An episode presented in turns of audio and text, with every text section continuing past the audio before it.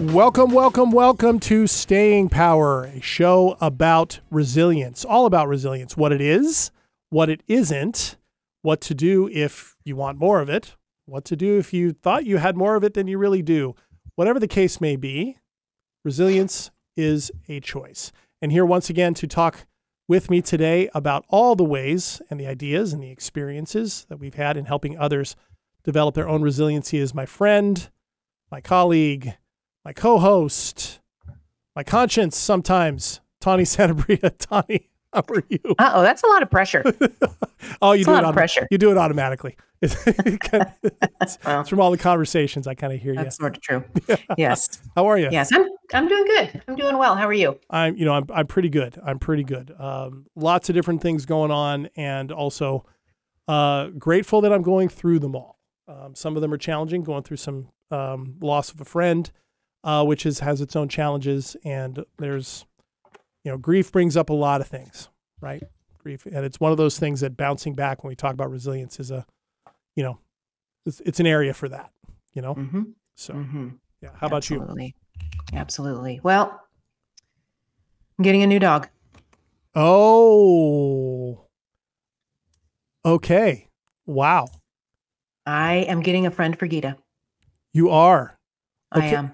Okay. Has this happened yet or is it Um, picking her up on Friday. Oh, how exciting is it? Two days. Exciting. Super excited and nervous at the same time. Mm-hmm. Does she have a name yet? Um, no, I haven't decided yet. Okay. Wow, this I know. Mm-hmm. It, you know, it's the stars just kind of came together, however they say. And um, I think Gita needs a really close friend. Okay. Well, she uh, she's a sweet dog and so she does she said does deserve a close friend. Well, that'd be great. Be great. Mhm. Well, you know it's interesting that, that you mentioned dogs. Um I w- came across a uh, a story this week that's all about dogs. So this is this is Oh. this perfect. is so perfect. This is perfect. And and unlike the last couple stories I've told, this one isn't a historical one. This is a contemporary one. And um, have you, uh, uh, Tawny, have you ever paid attention to like the Iditarod uh, sled, the sled race up in up in? Have you followed that at all? Sled dog racing, that type of thing. When I was a kid, I lived up in Alaska Okay. and I learned uh, quite a bit about that. hmm okay. Okay. And so you saw that. Did you ever watch any part of the Iditarod, or just saw people training, or Um, a little bit of both. okay? A little bit of both during the time I was there. Okay. Okay. Well, I grew up in Hawaii, so we had, you know, sled dogs were not a thing. Uh, Beach dogs were a thing, but sled dogs were not. So I, Mhm. I mean, how, my first introduction to it was Jack London, right? Just like so many other Sure. people read Jack Mhm. London, and and hmm but I came across a story from a few years ago that was about sled dog, uh, sled dog racing, and it's uh, by a young woman who uh, her name is Blair Braverman, and she has she's written a number of books now. Um, she grew up in California, actually not far from where you're from, Tawny. She grew up in in Davis, California. Uh, her parents were academics and um, were really interested in Scandinavian things, and they she spent a year in Norway with her family and learned all about polar activities and survival, you know, in the in the wild. And it kind of called to her. And they moved back to the states, and and she ended up doing um, some like internship type stuff with sled dog racing. And she she wrote this book that was all about her. She ran the Iditarod, which is a, thou, a thousand mile race. For those of you who don't know it, from Anchorage to Nome, Alaska, and it's it's known as one of the most challenging um, individual feats that anybody can do. But it's not just about in human beings, you know, accomplishing this. Obviously, you have a whole team of dogs. I think it's eight to ten, maybe more than Mhm. that, that are doing the work mainly, or they're the ones moving the sled. And it's it's an endurance race, and it takes it takes days upon days upon days, and usually by the time it's done, you have people that are finishing days ahead of other people, and it's considered one of these amazing challenges because not only is it in the middle of winter, which in Alaska is unforgiving in every way, but there are plenty of dangers in that snow, and there's also you know there's wild wild animals of many kinds. There's bears, there's wolves, there's moose. Um, obviously, there's hypothermia. There's the weather. there's injuries to the dog, there's injuries to the person. There are so many things that make this incredibly challenging. And what I found interesting about this piece that I ran across from um, from Blair Braverman about this, though, was um, she told a story of what this was a newspaper article. She told a story of what doing sled dog racing had taught her about planning. She said, I used to be this big planner, plan everything out, right? Plan, plan, plan, plan, plan. And it could be not just for my day, it could be for my year, it could be for my life. Says, and then I started racing sled dogs. And I she realized something interesting. And I didn't know this. And so I actually ended up after I read this, I looked into stuff. I didn't know that they had to stop every 4 hours. Right? Even though the dogs can keep going, right? And the dogs want to keep going, right? And so you start out, the dogs are all excited. They've trained to do this, right? They they want to run, they want to pull. They have a sense of team. They have a sense of, you know, order and who's mm-hmm. in charge within the pack. You know, mm-hmm. they have a relation. It's an ongoing relationship, and they're the ones kind of sensing what's coming. When when they're racing ahead, they know where the next curve is. They they might see a problem that the human doesn't see. They can smell another animal. They can smell if a moose crossed in front of them two days before. They're so much more aware of mm-hmm. the immediacy of what's going on than the human who is guiding them. But they'll keep going. And so she said when she stopped for the first time for four hours, dogs were going crazy. Like they just didn't want to calm down. She's getting them food, she's getting them rest. They would go again, they would be super. Then every four hours, they would stop. And I wondered why. I was like, okay, because the temptation would be get out ahead, get out ahead, get as far as you can, drive them, drive them, drive them, drive them as long as they're willing to go and then make up ground if you need to, if you know if they're tired. That, that's the whole idea. It's an endurance race. She said, actually, said in the end, it's about preserving, taking mm-hmm. steps, mm-hmm. staying contained, mm-hmm. anticipating mm-hmm. that you are going to need that energy in those dogs way further down the line. And you cannot anticipate what they're going to run into. So you have to prepare as best you can by making sure not only that they get the rest that they need every four hours and they get the food, but they start to understand that by when you stop at four hours, oh, okay, me, the dog, I'm tired. Oh, okay, she's got my bed ready for me. Oh, I'm hungry. Oh, my food is ready. It builds trust, it builds connectivity. And she said, and it built this understanding. Said that for the next step, we had everything that we needed and she even says in this, and she says it in her book too. Um, you know you have a thousand miles to go, but you cannot think in those terms or wonder how many miles I have left. Because if you're doing that from the very beginning, it will ne- you'll you'll be so intimidated by the result or by the by the effort that it'll mm-hmm. actually slow you down. And she wrote this piece that I that I read in the middle of the pandemic when mm-hmm. everybody was wondering how open ended this was going to be and how long was this going to go on. And so she wrote about this as kind of a way to say, well, if it's open ended, what do you do to build, to make sure you're building in rest, right? Taking care of yourself, support before you need it, right? That was the thing. She said, well, we were building as a sled team was the support that we all needed in the moment, but when things really got hard towards the end, when we were running out of everything, that's what we were building up for, right? Building up for that that need at the end. So you build that support before you need it. And you just do that each day and you do that well, preparing yourself, preparing your support, right? Building that connection, building that relationship between them. You set yourself up for a really a much better opportunity to, I guess we, she didn't say it this way, but I guess I was taking it, taking it this way, to be more resilient more often through all of this. So she finished the Iditarod in 2019, I think is the first time she did it. And she finished it, and all her dogs finished it. And she didn't win it, but she finished it. And it's one of those races that I think they just, they're like, okay, no, you finished it. That's what matters more mm-hmm. than, than actually winning it. Um, but I just found that really fascinating. I didn't know very much about sled dogs. I didn't know that much about them. Um, Mhm. but I just found that a fascinating story. That's what she did. And she did it pretty young. I mean, she was only she's only in her 20s when she did this. And you're out there solo. There's no team. Right? It's you and the dogs. So, um, you know, and she's she's gone on to now of course be a be an author and a, you know, an adventurer and, you know, she's got a very active social media presence and that type of thing. But um Mhm. that story about that, how she does that in the midst of the most unforgiving conditions, you know, and a and a what must feel like an open-ended trek, even though you know it's a thousand miles, you have no idea how long it's going to take. Yeah. Mhm. Anyway, Yeah. that was it was interesting that you brought up getting Gita a friend, and I had a I had a story about that. What what comes up for you with Mhm. that? Anything? Well, you mentioned she was out there by herself, and I would absolutely say she was not out there by herself. She was out there with her team. with her team, right?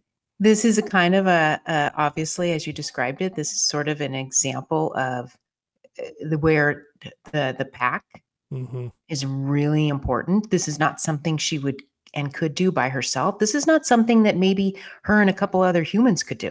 Yeah, right. Right so so that being able to connect and and read each other and work as a team with it doesn't always have to be humans That's i mean we're all here on the planet at the same time I know.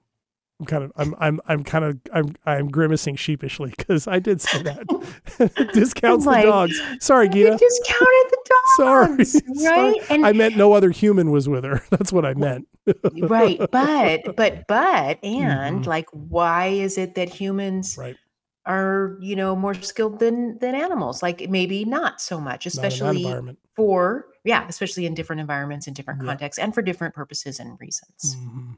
right but certainly um her you know her thinking ability and and what she understood and knew um in in terms of being able to help them regulate because she understood that there was a thousand miles they might not have understood that there was a thousand miles. Mhm. um, maybe they thought just give it one more hour and we'll be done. We got this right?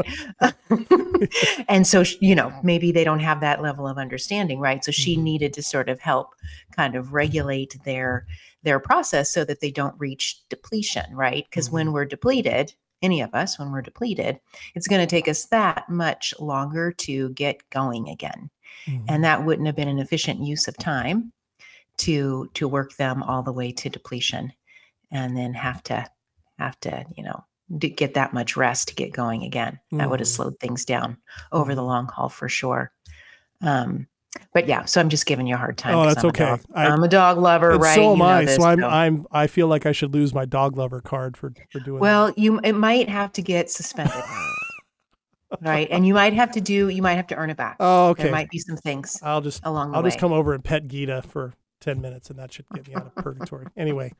Anyway, yeah. No, it's that's true. All of that. Yeah, it was just a just a fascinating look, I thought. Yeah, and I love that. Um, whatever that was about, you know, had to give up her planner card also. Like, you know, Yeah. instead of of having of being able to be so reliant on sort of her thinking Mm-hmm. ability, right? She had to really sort of increase her her trust and um, kind of give over some responsibility to the to the dogs Yeah. to for safety purposes and to know sort of what is ahead, like you were talking about. Mhm. Um, and that can be really hard for us to do when we have a goal that we want to achieve is Right. is really to kind of lay off the reins a little bit or Mhm. let there be some wiggle room. Holy smokes, right? Yep. Mhm. Can can I read you? I mean, it's so funny that you just mentioned that. Can I read you what she said exactly about that in this story? Mhm. Here's what she said. Um, uh, when I got into long distance dog sledding, I discovered that the only thing worse than not having a plan was the stress of having one and constantly breaking it. Working with dogs in the wilderness means negotiating countless shifting variables snow and wind, wild animals, open water, broken equipment, each dog's needs, and changing moods. I learned that plans, when I made them, were nothing but a sketch. The only thing I needed to count on was that the dogs and I would make decisions along the way. Mm-hmm. I love that. Mhm. Yeah. Yeah. Yeah, that's beautiful. yeah. It's beautiful. Yeah. Mhm. Quite a team. Yeah. yeah, and it, it, it to me, I think I, you know, it was f- so funny because I, I, you, you know, I do this. You know, I, I come across something like this and I deep dive into all these other things. Like, oh, I haven't read about dog sledding, and I pulled out my Jack London book again and and looking at all that. But I, I caught myself in the middle of that, um, and I put all that down, right, and and kind of sat back and wanted to kind of be in the be in the moment of okay, what is resonating about this? for me. Why, you know, besides it being an interesting story, which I always like, but why was it resonating as a story that I would tell you on this show and and talk about? And I think that's I think we're sort of we're on the edge of that. I think for me the the idea was that when you don't have those plans or when you when you when those plans are just made so clear are not going to work, right? Trying to sketch it is not how it is and you have to focus in on the things that you do have and what does work and recognize that your planning or your whatever you're doing is going to be pretty contained um, what you discover in the process can end up being so much more profound than whatever goal you're trying to get to or rather than focusing exclusively on that paying attention to what's right now there's an immediacy of I envision her sitting on, you know, standing on that sled. And you have to be watching everything they're doing. You have to move with them, right? They're moving with you, right? You literally have to just be with what's right in front of you, right? And keeping track on some level of the short term things, how long, how much time has gone by, you know, what things you might need to do when you're done. But you can't even spend much time doing that. You have to have everything prepped to such a degree that whatever you're going to do, you kind of just automatically have to do it. Does that make sense? Rather than getting caught in that larger thing. And it seems to me that would introduce us to so many things about ourselves where there's more resilience than we might think or pro- provide those opportunities to develop more of it. I think that's what drew me in. Yeah. It, what keeps coming up for me as you're talking is adaptability. Mm. Uh, adaptability is, in in some regard is one of the most important strengths and values and characteristics we could actually have because mm. i mean it's all about in in the iditarod it, you have to be able to adapt like you were just talking about yeah. so many things that are not in your control as a human um, and so working with all of the other parts of nature um, and animals and mm-hmm. weather patterns and you know all, all of those pieces that you're working with rather than against it. Yeah. Um, and I, so i think adaptability is key and i think we've talked about it before actually um, is key for resiliency mm-hmm. and have a, a sense about ourselves that we can adapt to whatever conditions arrive. We don't know how right. because that's a momentary decision or a momentary adaptation. Yeah. Um, but but that there's a sense okay whatever comes i'm going to be able to read it. I'm going to be able to work with it. Yeah. And i don't have to anticipate it. Yeah. I don't have to what if all the things. Mm-hmm. i just need to have enough sort of trust in myself trust in my team enough preparation. Mm-hmm. that's reasonable. We can't go out on on a on a race without the appropriate layers of clothing. Mm-hmm um yeah. that yeah that wouldn't work. But so within reason we're prepared mm-hmm. and then we just let the rest take care of itself. Yeah you know it's it's interesting. Um jack london said that was exactly what you know, what this type of thing would do is it would it would highlight exactly all those things the human experience as it really is. You're only in control of so much. There are so many other things around you conditions that change and what humans can do is develop more of that sense of whatever happens, I can respond to it. Whatever happens, I can work through it. I can endure it. I can get creative to get out of it. I can solve problems.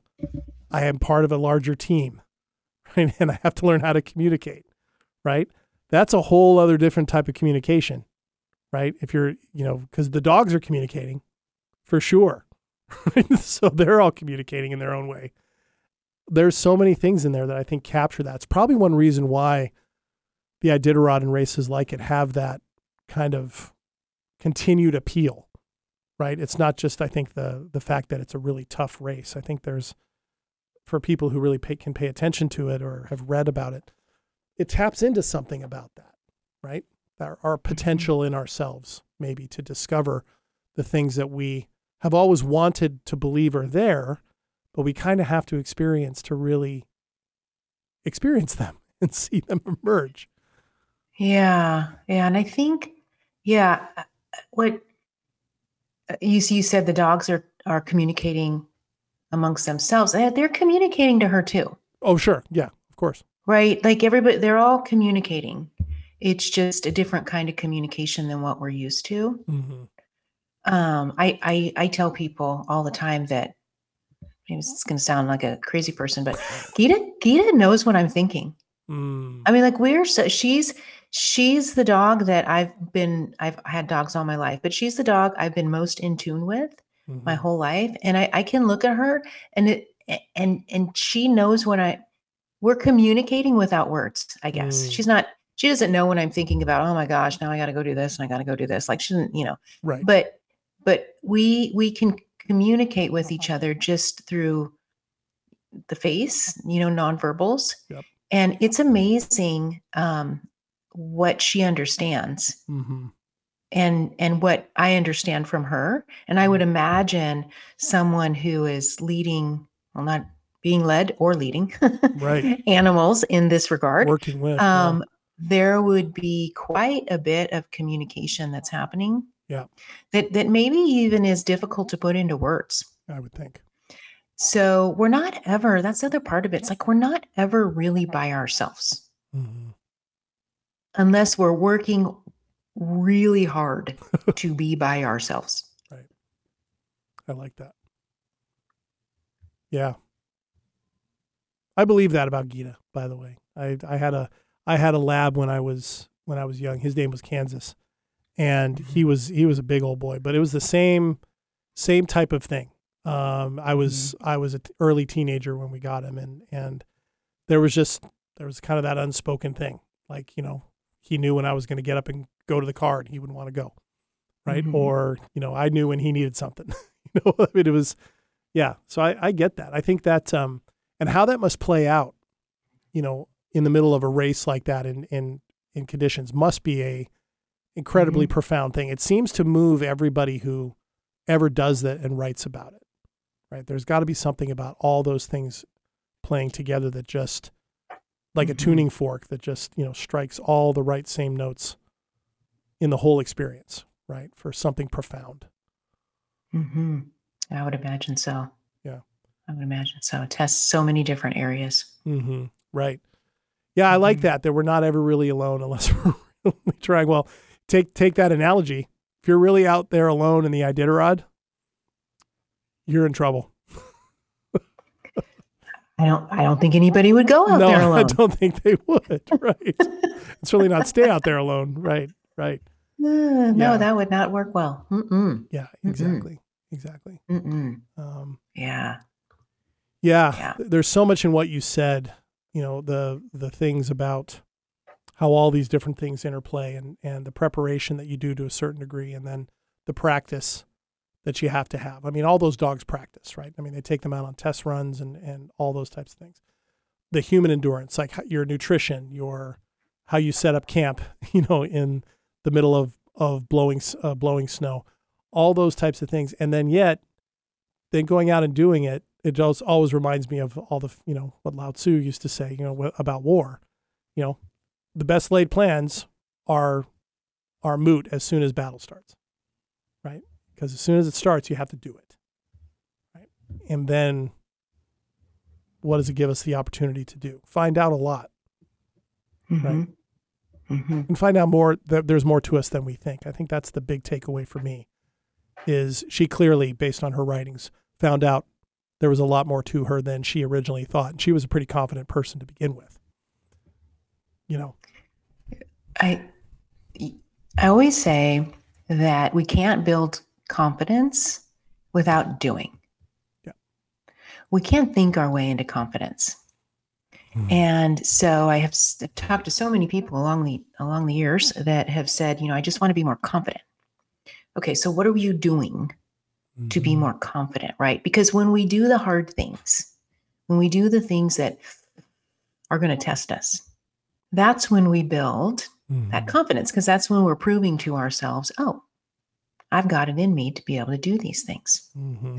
The confidence doesn't come first and then we go do the thing.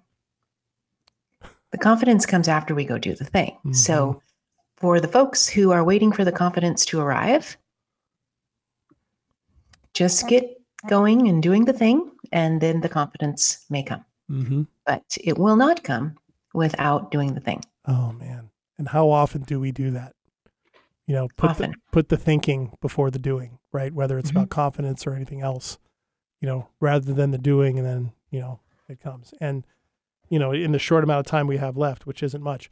Study after study is showing more and more that that's how to really build confidence and build self-esteem. If you want to build esteem, do esteemable things. Right? Mm-hmm. It's it's it's not just what we tell ourselves. In fact, it's a lot more of what we actually do. So I like that. Can't build confidence without doing. Yeah, can't can't finish the Iditarod without doing. There's no way to think your way into that one. No, no, or think your way out. No, exactly, exactly. Well, well, thanks, Tawny. I'm, I'm, I knew you were going to be excited about a dog story. I knew that. Oh yeah, it's awesome. Just perfect convergence. I'm excited to hear about Gita's new friend. So you'll have to tell us about that some other. Time. I will. I will. So mm-hmm. all right. Well, thanks for that. Appreciate it.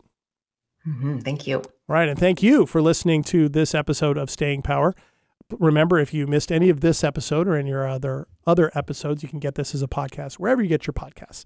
Thank you for subscribing, for reviewing, for sharing with your friends, your family, your social networks, anybody you think would benefit from hearing about how they can develop more resiliency in their life and all the benefits that comes with that. Remember, if you subscribe to uh, Staying Power during midweek, you will get our short mini podcast, the four four tips on something that if you try that out in your daily life might produce some really positive things for you. So you can get that if you subscribe. And we will see you next week for another episode. Until then, I am JDK Winnigan.